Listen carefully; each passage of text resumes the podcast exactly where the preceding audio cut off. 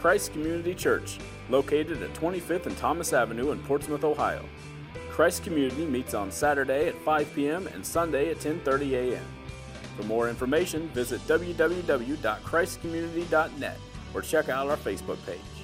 Three or four things that I need to talk about. Number one, just as soon as we finish here this morning, the chairs all have to go down in preparation for Vacation Bible School this week.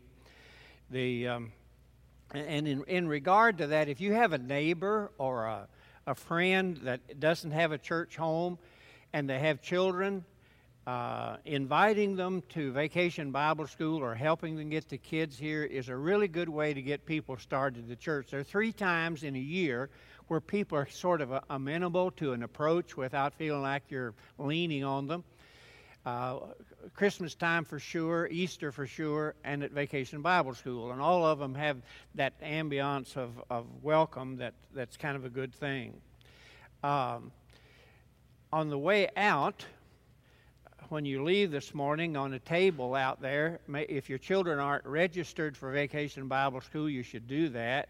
And on the right hand side next to them, you'll see there are still um, there are uh, banks there that we're using to raise money, just coins. And we'll ha- when the Vacation Bible School is over, we'll put the thing up here where we can dump coins in again. But uh, that center section of our parking lot has to be repaired and it's going to cost us about $11,500. And since we let people, and then the coins will be used for that, but I think it's kind of interesting that uh, since we let that be known, as of today, either promised or in the bank, we already have $7,500. I thought that was really. the uh, the on the table there where the where the coin banks are, you will have the devotional. These were to start yesterday. Uh, they started the first of June. They're good for three months. I want to encourage you as a family to uh, uh, don't just take one and do it by yourself. As a family, set a time when you can sit down with your wife or your husband and the children, or just a wife and a husband together uh, it's, it'll do a lot of things that you probably hadn't thought about. If you have just a simple little five to seven minute devotional together, uh, will strengthen your marriage. Uh, it will help us because my part of preparing children when they go to college to stay faithful to the Lord, because currently we're losing seven out of ten, and we want to reverse that as quickly as we can. My part is to start getting families to make their home a place where Christ is welcomed and, and that you make a conscious effort to set aside a period of time every day uh, for a family devotional together. Encourage you to do that. Now, now, one of the problems we have is um, if you're one of these people that likes to fiddle with uh, apps and so on and so forth, on the back of the devotional, there's an app access code here. That code is incorrect. Uh, and the correct one is in your bulletin. So you can open up your bulletin and it'll tell you which one is correct in case you want to get the right app to be able to use that. Uh, let's see. Now, let's see here on my little idiot sheet. Okay. The chairs are good. One other thing. We uh, periodically at churches, ours being one of them, receive uh, information from a group in, in Columbus called uh, Citizens for Community Values and they keep, kind of keep us up on what's going on in the legislature of anything that might affect the church. It seemed like it was Senate Bill 10 or 11 or something, I don't remember. Don't hold my feet to the fire on that. But what that bill, and it's eh, eh, in, a, in the legislature eh, in the state of Ohio being debated, if it hadn't already been done, I don't know and it, but it's the bill that says this, and it's to affect schools, public businesses, churches, everybody that is open to the public, that says that if a, in, if a man feels like he's a woman, he can use the women's bathroom, and if a woman feels like she's a man, she can use the men's bathroom, uh, which uh, and and and make it legal. And the thing that shocked me, might not you, but it did me, is that there were four different churches that supported that bill. The four churches, and I wrote them down because I think you ought to know. I wasn't surprised that the Episcopal Church did because they've been ordaining homosexual preachers for a long time. United Church of Christ, same thing. I wasn't too surprised. I was surprised that the Methodist Church and the Lutheran Church both were supporting that bill. And, um, and it's just a matter of public record. I'm not making any of that up. But I was really disappointed because I have a lot of friends, especially in the Methodist Church, that I know to be sincere believers and it just it just kind of looks like they've had the rug pulled out from under. Me. I was talking to one this morning who happens to live close to us. But I think you need to know those that kind of information. Now let's get to get to what I was assigned to do. Lou King was saying that you all should only be here about 30 seconds because all I had to do is get up and say, "Don't kill anybody," and we can go home because it's the sixth commandment that says if, in, if you were to use just the old King James, uh, it would say, Thou shalt not kill. Now, the reason that we have to talk about that for just a little bit is in the Hebrew that where it was originally written and then later translated into Greek in about 200 BC in the city of Alexandria in what's called the Septuagint, and which is the Greek translation of the Old Testament. That's the, what the Apostle Paul would have used primarily in his preaching. The, uh, the word, there are several words for killing, but the word that's used here is the, is the word for murder. Premeditation and forethought where you don't, it's not an accidental death, it's something that you planned and the execution was brought to fruition. And so, it, it, and in the newer translations, it's found both here in the, uh, in the 20th chapter of the book of Exodus and in the 5th chapter of the book of Deuteronomy. in, in the 6th, it, uh, uh, the, verse 13 of, uh, of chapter 20 in the book of Exodus, and I'm looking quoting now from the NIV, it is correct when it says, uh, You shall not murder. That's the proper translation. Now, there are reasons why, other than just the translation of the word, because you all probably are, you're never going to get involved in that much. But in addition to that, because in the 20th chapter of the book of Deuteronomy, the Old Testament goes from talking about the Ten Commandments in the fifth chapter, and then in the 20th chapter, it gives the rules for war. I've never heard of a war where somebody didn't get killed. And uh, if you ever saw the, the film Patton, why General Patton starts off by saying, with expletives deleted, because he was kind of raunchy with his words, he was a good cusser he, he said, You know, I'm not interested in you dying for your country. I want the other guy to die for his.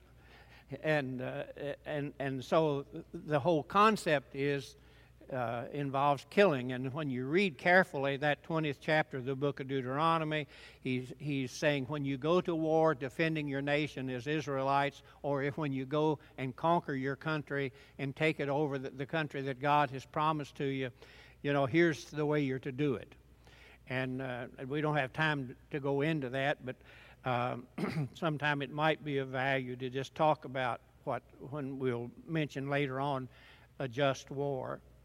Now, so what does it mean in your outline? If you'll notice, we start off by asking the question that what does it mean when it's uh, to kill, when it talks about killing? Well, number one, we need to say it does not refer to animals. We're talking about people here.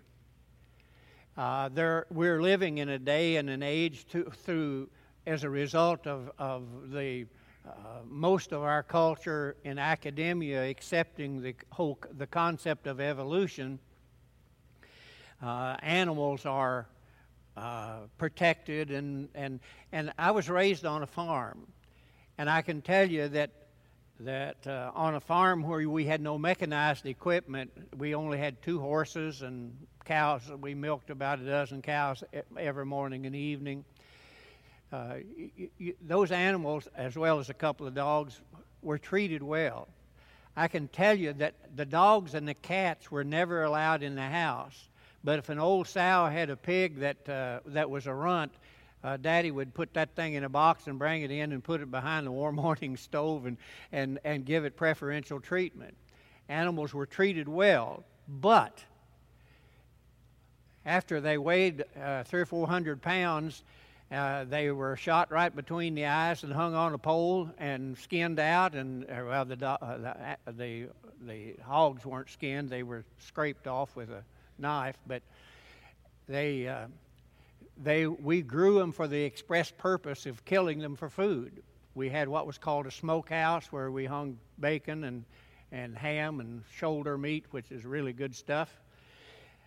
And and we live in a day and age where that's not understood very well but and it's so hypocritical. We have people who say, "Oh, it's horrible to kill these little furry animals and and put them on a coat," uh, but you never hear anybody standing up and defending rats and mice because they're ugly and aggravating and dirty. But it's hypocritical. If they're if they're an animal, they're an animal. And the the idea is that we as human beings are really nothing more than well evolved animals. And I want to address that this morning because I think it's uh, an important issue for us. And we'll talk about what the difference is in just, in just a little bit here. As you know, murder started really early in the history of humanity because no sooner had Adam and Eve sinned and, and, and had a had a family that one of the boys, one of the children, killed another one. Cain murdered Abel. And that was done with forethought. He did it on purpose. He wanted to kill him, and he did it. That's murder. And our, our, a lot of the laws that we have today are directly related to some of these Old Testament passages. That's where they really came from. Now, there's a big difference between killing somebody accidentally because I came very close to killing my brother. We were, we were, uh, my father taught all three of us boys how to use a gun. And we had uh, an old 16 or old 20 gauge single shot shotgun, and we had a, an old Remington rifle, bolt action single shot rifle. And for whatever reason, we were learning how to use that rifle, and we were setting cans on top of a post, and you'd shoot the can off the post. The can either blew or fell off the, pro, off the post, and my brother, oldest brother, picked it up to put it back on. And, uh, and if my father hadn't lifted the gun up like that, I, pro- I could have easily have killed him. That wasn't done with, with forethought, that's an accident. There are accidents that one person where he can kill the other one, and it wasn't done on purpose. My uncle uh, was shot by rabbit hunting with a shotgun. He, it didn't kill him, but it it wasn't a lot of fun for a month or two. Those things happen, and the Bible actually addresses that subject. If you were to look in the in your Bible at the 21st chapter of the book of Exodus, and I'm just going to read a couple of verses to save time. But here's what it says starting at verse 12 and, um, and 13. Anyone who strikes a man and kills him shall surely be put to death. However, this is the exception. If he does not do it intentionally, but God lets it happen, he is to flee to a place I will designate. We'll talk about that place he'll flee to in just a moment. But the scripture actually goes into some detail to talk about what happens if you accidentally kill somebody. And, uh, and it's a whole different issue because accidents do happen. as I've tried to explain to you. you many years ago, there was a young man in, in our county who was driving a car. He'd had something to drink, but there were kids with him, and he had an accident, and a young lady was killed in that car accident. I actually went to the judge, who happened to be a friend. It's important for preachers to get along well with judges. There was a, just a little side issue. One of our local judges, uh, who happens to be have been a friend since he was a teenager, uh, was running. He was a, an attorney running for a judgeship, and at that particular time, the coffee house where I live wasn't open yet, and and so. T- to go over our in sermon preparation as staff we get together go over the sermon and explain it to one another to make sure the scriptures are right and so on and so forth. And then if somebody gets sick, somebody is prepared then to go ahead and fill in. We were down at uh, Kroger at that fancy, expensive coffee place and, uh, and going over the sermon. And this young man came in to get whatever. And when he came up, I told him, I said, hey, you're a cockeyed Democrat and Matthew and I are registered Republicans, but we intend to vote for you. But if you tell anybody, we'll cut your tires. And he said, I'm going to sacrifice my tires and tell everybody. That's what that was his response. Uh, but uh, it's, it's important that, in, that people who have been involved in an accident in the Old Testament, because at that particular time, the, the court system wasn't there. They didn't have any of that. It was a new nation. so uh, I went to the judge, a judge. He's, he's dead now, but I went to him and I said, hey, this is a good family, this is a good young man who made a mistake as a teenager.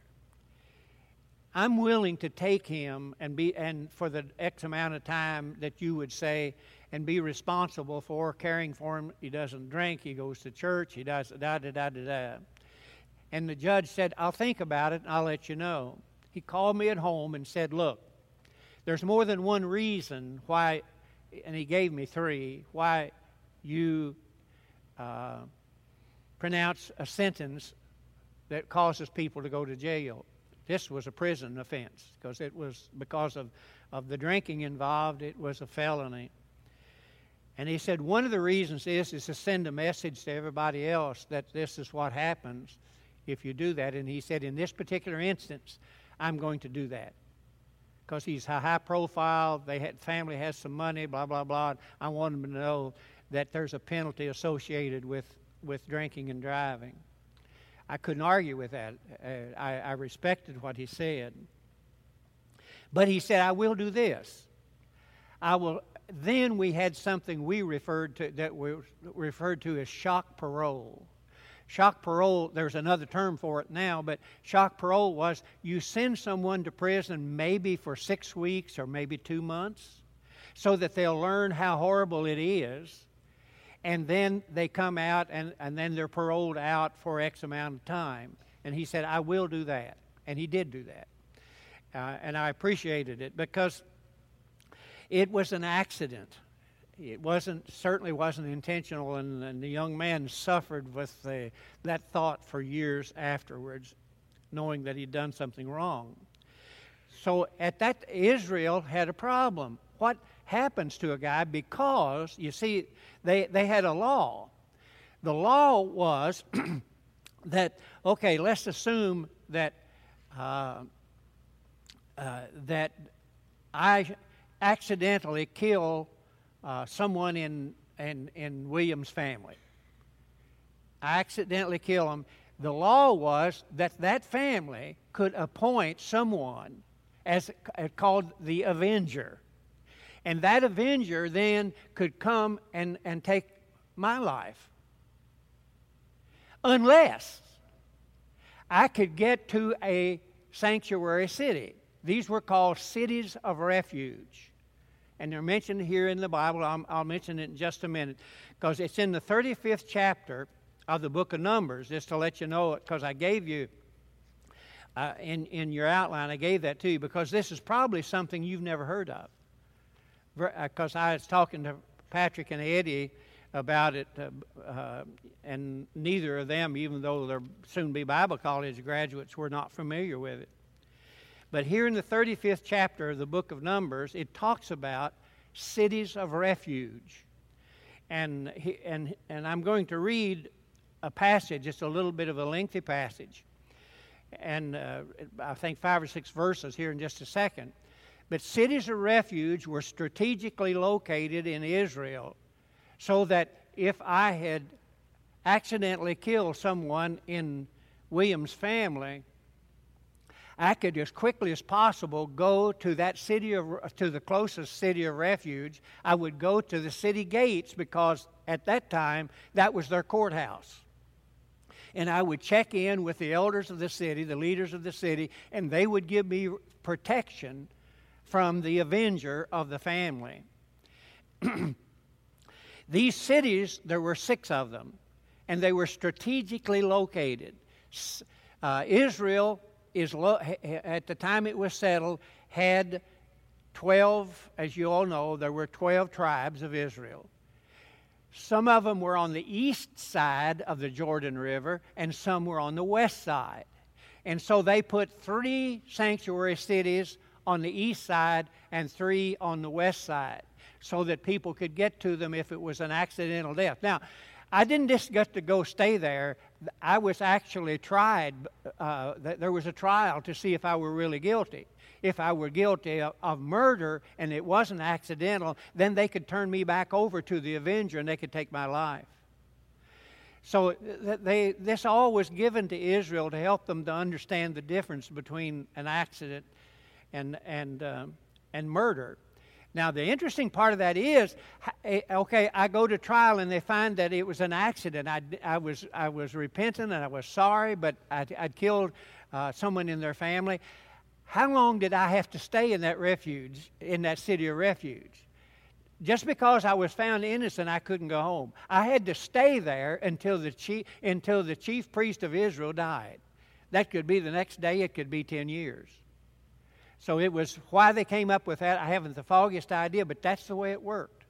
So you see, there's a significant difference then between accidental death and murder, and the Bible clearly defines that. And our judicial system was heavily influenced by the Old Testament idea of here's the way you set up, because when our country was a new country, just as Israel was a new country, they had to set it up from the beginning on. Now, then, here's the way that passage reads then the Lord said to Moses, he's the one that wrote it down, Speak to the Israelites and say to them, When you cross the Jordan into Canaan, select some towns to be your cities of refuge, to which a person who has killed someone accidentally may flee. They will be in places of refuge from the a refuge from the avenger, so that a person accused of murder may not die because he stands trial before the assembly. These six towns you give will be your cities of refuge. Give three on each side of the Jordan three in Canaan as cities of refuge. Six towns will be a place of refuge for Israelites, aliens, and any other people living among them, so that anyone who has killed another accidentally can live there. So you can see that. That if you t- accepted the King James translation, thou shalt not kill, and gave it a broad meaning, it, it was inaccurate it should have been translated, You shall not murder, and here's what happens in case it's an accidental killing. And that was clearly defined here in Scripture. If you haven't read the, the Old Testament, you would probably not even know that that existed. Now, then, let's for a little bit, because I have to move on here, I want to make sure that we get the chairs down before you go home. Let's talk about the value of human life and why it's a cut above all other animal life. There are several reasons why I reject the concept of evolution. Evolution assumes some things that we know that aren't true. One, it assumes that evolution always works upward. You know as well as I do that if you've ever had a garden or anything like that, you know that left unattended, it never gets better it always gets worse. You end up with weeds and whatever, and, and it's a mess. because you can't. Uh, and and and the other thing that always bothered me is evolution. Also, as it was originally set up and taught for years, was racist. Because they said that evolution first took place. This is what was taught in a lot of your schools, and maybe still is in some. Said that race that said that evolution began somewhere in Africa. And if the concept that evolution always moves upward, then the idea is that those who were uh, who evolved into human beings initially in Africa would be a cut below those who had gone who had evolved up in other places. And and and and I always assume that uh, that was a racist statement. And, and that's just one of the half a dozen reasons so I could take the time, if I had the time, to tell you why I reject the whole concept of evolution the Bible clearly teaches that man was, is a created being, created by God Himself. And the interesting thing here is that the Bible makes it abundantly clear that the animals that were created were not just a well evolved animal, we're something more. He makes it abundantly clear that the animals and all the vegetation was put here on earth in order to benefit you and me. So these people who don't want you, you know, and I'll, I'll give you some quick advice here. Don't listen to what they tell you about what is a good steak. You need to learn the difference. For whatever reason that I don't understand, there are people who are promoting grass fed beef. That's goofy. I'm a farmer, I know better. The best beef that you can get with the best flavor that you can get is a grain is is they can start for the first couple of hundred pounds while they're still sucking their their the, the uh, their mama and and getting milk from their mama. Then they eat some little grass out here or hay or whatever doesn't matter. But you when they get to be about three or four hundred pounds you want to start or, or, or maybe even five what we call baby beefs. You start feeding them we usually gave them uh, ground up crushed corn the, then, the, the, then the meat becomes a little firmer and has more flavor. And uh, I'm just trying to help you out here just a little bit because uh, you, you city slickers aren't usually up with that kind of good stuff. So I'm trying to help. If you want a good inch and a half steak, and if, and, and if you don't believe I'm telling you the truth, you go buy a milk fed or a grass fed steak and then buy me a, uh, a, a, a grain fed steak, and then you invite me over and we'll trade, you know, off a little bit, and just so you know I'm, and we, we have to have some way to test this, right? And, and so that, that's what I would suggest that you do. Or you let me buy it and, and, and I'll put it on your credit card. Whatever works best, it's okay. But what I'm telling you is the Bible is abundantly clear. If you go into the first chapter of the book of Genesis, and you read, uh, say, here's, here's passage, here's verse 26. Listen to it. Then God said, Let us make man in our image, and I'll talk about that in a minute, in our likeness, and let them rule over the fish of the sea, the birds of the air, over livestock, over all of the earth, and over the creatures that move around the ground. They were put there, and if you go ahead and read it further, he, he says in, in verse uh, 29, and they'll be yours for food. They're there, they're there to benefit you because they are different from humans. So, what is the difference? In verse 27, if you go ahead and read it, it says, So God created man in his own image. In the image of God, he created male and, and female, he created them. And that's not very popular in our uh, in our culture today either, but that's the way it is. That's the way God created us. Now, when He said we were created in the image of God, the theological term, the imago Dei, you'll see that Latin term used every once in a while. It simply means in, in God's image. What did He mean by that? Well, let's understand who God is just quickly. We can't get into a lot of depth, but get this God is not flesh and blood the Bible clearly states that flesh and blood cannot inherit the kingdom of God. And so, for man to, to inherit the kingdom of God, he had to be more than just flesh and blood. So, God created man and he put, and, and so what is God? When you, when you go to the New Testament, it clearly says that God is a spirit, and they that worship him must worship him in spirit and in truth. God is spirit. And so, what God did is he made mankind a spiritual being and not just animal. You and I, all human beings, are more than flesh and blood. We were created in the image of God, who is spirit, and he gave us spirit. And when we die, that spirit doesn't die. We continue to live. And if you know Jesus, that we, we who have been born to the Spirit of God, and, and the Spirit has always been within us, but the Holy Spirit comes within us and, and resurrects what God created at the beginning. We actually experience a resurrection ourselves. Read carefully the sixth chapter of Romans. so man is, is, is a spiritual being. A dog isn't. People ask me, will dogs be in heaven? I don't care. I care about people. My job, I was as a preacher of the gospel, is to see that people get to heaven. If somebody takes an old hound dog, more power to them. But I don't know what the old hound dog would do when he gets there. Well, we don't need to get into that. I, I made my point sufficiently. Now, so life of a human being is of infinite value because he is a spiritual being. He is created for eternity, not just temporary.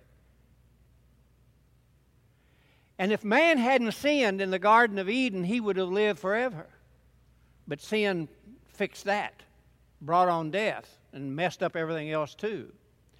Now, it is clear, it's interesting to me too, and I think that you all need to, and, and I could spend a, a, lot of time on that just by going through these scriptures here that, that will firm, affirm what I've been telling you. There's some of the scriptures that are, that are terribly misused in our culture and by a lot of, a lot of Christian people who mean well, but they don't get it. When you, I suspect everybody here has heard the term at one time or another an eye for a, and a tooth for a tooth, a life for a life. And we assume, it's generally assumed that this was necessary.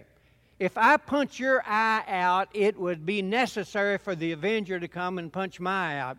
But what he was really doing here, and we'll read a couple of, uh, of, of quick passages just because you need to know that what he was doing here was not saying this is required.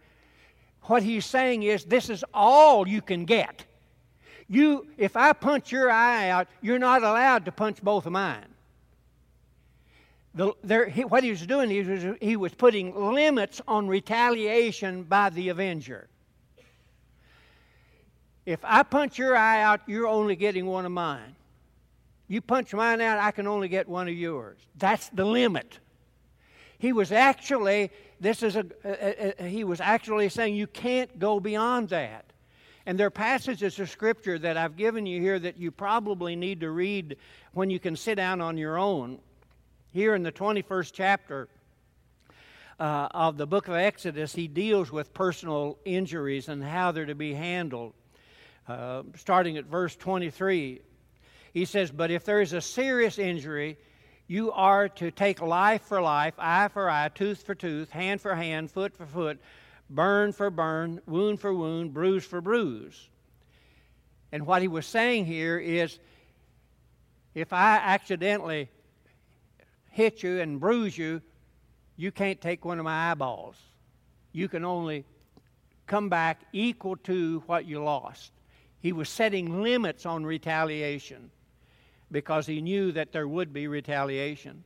The same thing is true if you go back to the sixth chapter of, of the book of Genesis. Now, what's the difference about human beings other than that they're spiritual? Human beings have creative powers that no animal life has. We can actually sit down and reason things out and prepare for the future. That's one of the things that our current culture doesn't do very well. They don't prepare for the future, they want the government to do it for them, which is goofy. And we'll, I'll mention that in just a minute. Man was told, here's what you're to do. When God created all that is, He said, here's what you're to do. You are to work for a living. Work, folks, is a good thing. It's a good thing. And, and, and, and, and, when you have the freedom to work and to earn, you should thank God that you're healthy enough to do it. If you've ever had serious illnesses, you know. So when Adam and Eve were created and put in a magnificent garden setting, they were told, because gardens deteriorate if they're not cared for, it is your responsibility, he said, to take care of that garden. I want you to do that. And I'm actually going to read it for you here because I'm actually promoting the value of work. In fact, in the New Testament, there was one instance where a bunch of really self righteous people were going out on the hillside and saying, The Lord's going to come today, and I'm going to stand here and wait on the coming of the Lord, and the rest of you people are to work and bring us something to eat. And the Apostle Paul said to that bunch of people, If you just tell that bunch standing out there waiting, doing nothing, waiting on Jesus to return, just tell them, I said, if you don't work, you don't eat. That's in Thessalonians. When you go to Uganda, where Patrick and Eddie grew up, they have no welfare. In that country, if you don't work, you don't eat. And guess what? Those of you who've been there with me know that, especially among the women, because uh, the, women outnumber the men three to one because of AIDS. And you go there, and you don't see very many women who don't work like coal mine mules. Work is a good thing because, and why are they working? Because nobody's going to do it for them. And they have a family to take care of. And so, here in the second chapter, verse 15 uh, of the book of Genesis, here's what he tells them. And the Lord took the man and put him in the Garden of Eden to work it and to take care of it. So I'm going to leave it to that, just simply saying this. The Bible is abundantly clear that work is a good thing. But there's one other thing the New Testament says about work that you don't hear very often. Here's what it says. Okay, you can, if you work for a boss, sooner or later you're going to find out that that boss has flaws. We all have flaws. And he says, rather than spending your time and making excuses to goof off because you got a, a less than perfect boss, here as a Christian, here's what you're to do you're to do your job as though you were working for God. That's the way you're to do your job. And if you do, then the reputation of God is enhanced because they'll know that you're working hard not just to please your boss, but to please your Lord. And your reputation of, the, of, of God is enhanced by that. We have the capacity to prepare for the future, to reason it out, and, and I, am telling you, you, and I keep telling these young ones around here, guys, this is the time to start saving for retirement. Too many people wait till they're about 50 years old and say, oh, I'm going to retire one of these days, and they start saving. Because of the influence of my mother, who was kind of a hard old girl at times, Alice Kay and I started saving from the time that we got married we didn't save much. Sometimes it would be maybe just a dollar or two a month, but there never was a month go by we didn't put something in savings. And today, we don't need the government. We have enough saved that we can live. We, we, we're not going to uh, live high on the hog. Our, we buy used cars and that kind of stuff, but, that, but they get us there and back. And, and, and I'm telling you, you can start preparing now, and I keep telling Andrew, put a little bit of money back every month, and he's been doing that. You can get actually, I can show you where you can get anywhere from three to five percent on your money, and it's safe. And and that's when so a, a human being has the capacity to do that. An old hound dog can't do that. Bessie the heifer can't do that. Mankind created in the image of God is a cut above everything else and is of infinite value according to the Word of God. Of infinite value. Now then, let's we've got 15 minutes here before we take down chairs so let's talk about the issues that we face today that are current and are related to the idea that life is sacred that god created man in his own image and that you should never murder it carries with it a death penalty itself the number one thing is abortion listen to me carefully We've talked, all the news talks about open borders and all that political nonsense. It has its roots in what we did in 1973 when we copied the Soviet Union. The USSR was still there, United Soviet Socialist Republics. And, and we copied their law and we copied England's law, which is a socialist country and the Supreme Court, which is never to make a law, made a law that said that abortion was legal.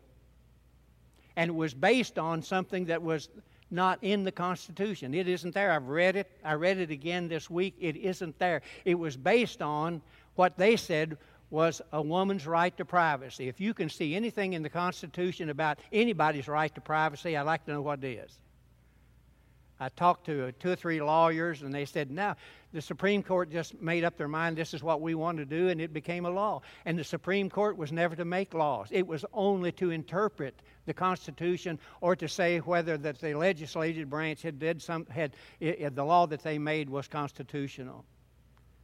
We got a mess on our hands. And since they made that law, copying socialist, one being a communist country, 60 million babies have died. 60 million. And so the people who have open borders keep saying if we had open borders, we need them because there are jobs that need to be filled. The job thing is down to three, you know, I don't know, all that stuff that you hear on television all the time that makes me about half sick. If those 60 million babies were here and growing up, we wouldn't have, we wouldn't be looking for people to fill jobs. We would have plenty of them. Okay, you, by now you probably know how I feel about that. So I go on to suicide. Why would I mention suicide? Because we have a serious problem because, now listen to me, because we have been teaching that children are nothing more than evolved animals, and therefore their, their value is no more than that of an animal. And, and, and so we have a serious suicide problem, primarily with teenagers and the elderly there are a few states who have approved assisted suicide. And that's primarily for the elderly who have serious ailments or just tired of living.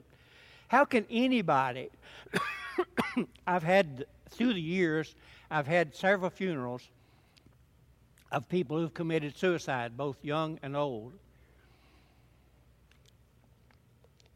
As I've told you before, I've sat in a, I sat in a car in Columbus, Indiana, with a fellow who had found his wife in bed with another man, and and he was going to take his life. I told him, and I was sitting there, and he had a rifle laying across his lap, and I told him I'd appreciate it if he turned the rifle over while we talked, because it was pointed toward me. I'm not uh, a, I'm not a coward, but uh, I still don't like guns looking at me. Now, Whenever a human being starts thinking irrationally, you and I can't, we can't understand what's going on. That's the reason we usually palm them off on a shrink and, and who has had some training in that area. Because what happens to so many is this, and, and too many times. It's here's a youngster whose their, their emotions are so strong and so on and their sexual drives are so strong and you've got and they have a girlfriend and they've probably been involved sexually and then she finds another fellow leaves him alone. He has a broken heart and he thinks that the pain of living of dying cannot be as bad as the pain of living and so he stops living that's the rationale that's used by so many. And for people who have serious illnesses, some of the, some of the terribly painful things that elderly people go through, they, get, they use the same rationale. The pain of dying cannot possibly be as bad as what I'm experiencing now. And so they justify taking their own life based on that. And so the number of suicides that are going are just have gone, and I could give you the numbers, but I don't have time for it. It's a, it, but it is a real problem that we're facing. And we're talking about. See, the Catholic Church has actually, a part of their official doctrine says that if you commit suicide, you can't go to heaven. Because that's part of their theology because you, you, you haven't had confession, you haven't had the final rite, so on and so forth, that's given by the church, and so you, you, can't, go, you can't go to heaven probably the death of, of, of, Judas had something to do with that formation, but I'm not certain. Then we're faced with capital punishment. I'm just going to make one comment here that of something that, that I experienced. I don't know whether you believe in capital punishment or not. I can tell you that the New Testament says that, the, that, that God gives uh, government the right to, to, to, for capital punishment if they choose to do it the actual verse in Romans says that the government in the 13th chapter of Romans bears not the sword in vain. That was the Roman short sword that was used for executions. Then the last one is war. As far as I know, the first writer, Christian writer, who addressed the problem of war was Augustine, and he, he came up with a, with a paper that was entitled A Just War. My uncle served under General Patton in North Africa. Uncle, his name was Wal- I was named after him. His name was Walter Scott. Mine's Kenneth Scott. And when I started getting his bar bills when I was 14, my father said, This is the way it's going to be. He's going to be Walter and you're going to be Scott. This has got to stop. That's a little humor there if you think about for a minute. Anyway. And there are those, you know, who, in, and he said that, he was under General Patton in North Africa for 16 months, and then he was strafed by a German machine gun on, when they landed on Anzio in Italy. And he would only talk about those things when he had been drinking or when he got to be an older man about to die. And he would then talk to me about it. He told me this He said, I can't think of one good thing about war it's all bad. He said that I asked him, Did you ever shoot over the heads rather than he said, if they were running away from me, I wasn't about to shoot them. I would shoot over their heads because he said, I was captured once in North Africa. They put a fence around us. The British came and, and attacked at night. We cut the fence and we ran, and they shot over our heads, so I, I wasn't about to kill them either. I didn't have a good reason. And he was a tank gunner and through the years had probably killed hundreds of people. War is evil. And I, when I was a kid, and I remember the Second World War, my father was finally got to be 1A. He was in line to be drafted. He didn't go because the war was over before he was drafted. But there were people around Germantown where I grew up who had money, and when their name came up, they could use money and influence to keep from being drafted. They were held in such contempt that it would not be unusual for their car one morning to wake up and their car had a yellow stripe going from the hood all the way back to the trunk. But something happened in recent years. I, several of my professors at Kentucky Christian, when I was there many years ago, were uh, they simply would not kill. They were conscientious objectors. And if you all haven't seen the movie Hacksaw Ridge, I would encourage you to at least look at it. It has some ornery language in it and it has some tor- horrible pictures of, of people being shot and dying and so on, so young kids probably shouldn't see it. Mel Gibson produced it. But it's, it's about a true story. It's a, and I had people in the church in Illinois before coming here who were conscientious objectors, who were truly godly people. My idea has changed a little bit about that. I respect people who are conscientious objectors, especially those who did what, and you would be wise to, to Google the, term, the name Desmond Doss. Desmond Doss. You Google that and, and, and look at his life. He was raised by the Seventh day Adventists, and he was drafted to serve in the Second World War, but he refused to carry a gun and he refused to kill anybody, and so they put him in the medical corps. Here's what he did and it's now a movie that I would encourage you. And to me, these are really heroes. We talk about our soldiers being heroes, and they are. Both of my brothers were professional soldiers. But I respect people who have that kind of religious conviction. They're not cowards. And this guy really proved it. In the Battle of Guam, he received a Bronze Star with a V, which means exceptional valor. In the Battle of the Philippines, he received a second Bronze Star with a V for exceptional valor. In Okinawa, where, it was really, really bad, and we were losing a lot of troops, the Japanese were dug in well and well prepared for the landing there. And on an escarpment where there was about a 200 foot drop, you had to go up over before you could get to where the Japanese were dug in. We lost an awful lot of troops. Desmond Doss was, was there with those guys. And when everybody else went back, withdrew, and went down the escarpment to get away, he stayed up on the hill. And in one night, rescued 75 men. And then, with hands that were as raw as hamburger, wrapped a, a rope around them and let each one of them down. And he would go back and say, Just one more. Just one more. And he rescued 75 men. To him, you see, life was sacred. If we could ever, as a culture, recover the concept that life is sacred, these little babies would live and we'd never be, and, and young men would see that life is worth living if you love the Lord and have people who love you. Life is important.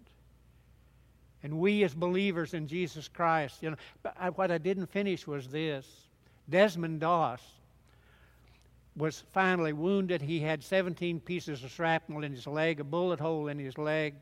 He received two or three Purple Hearts after maybe even four. And he was on a gurney, and when he and a, and a tank, a Japanese tank, opened up with artillery, and there was some while he was on the gurney, and some people were hurt. He crawled off of the gurney in order to put some uh, to help some boys that were being shot and seriously wounded. When he got back home, President Truman gave the only Medal of Honor that's ever been given to a conscientious objector. I'm not a conscientious objector, but I'm pretty close. Because the older I get, the more I see the value of human life because it was created in the image of God. In the image of God, He created you and me. We should be grateful.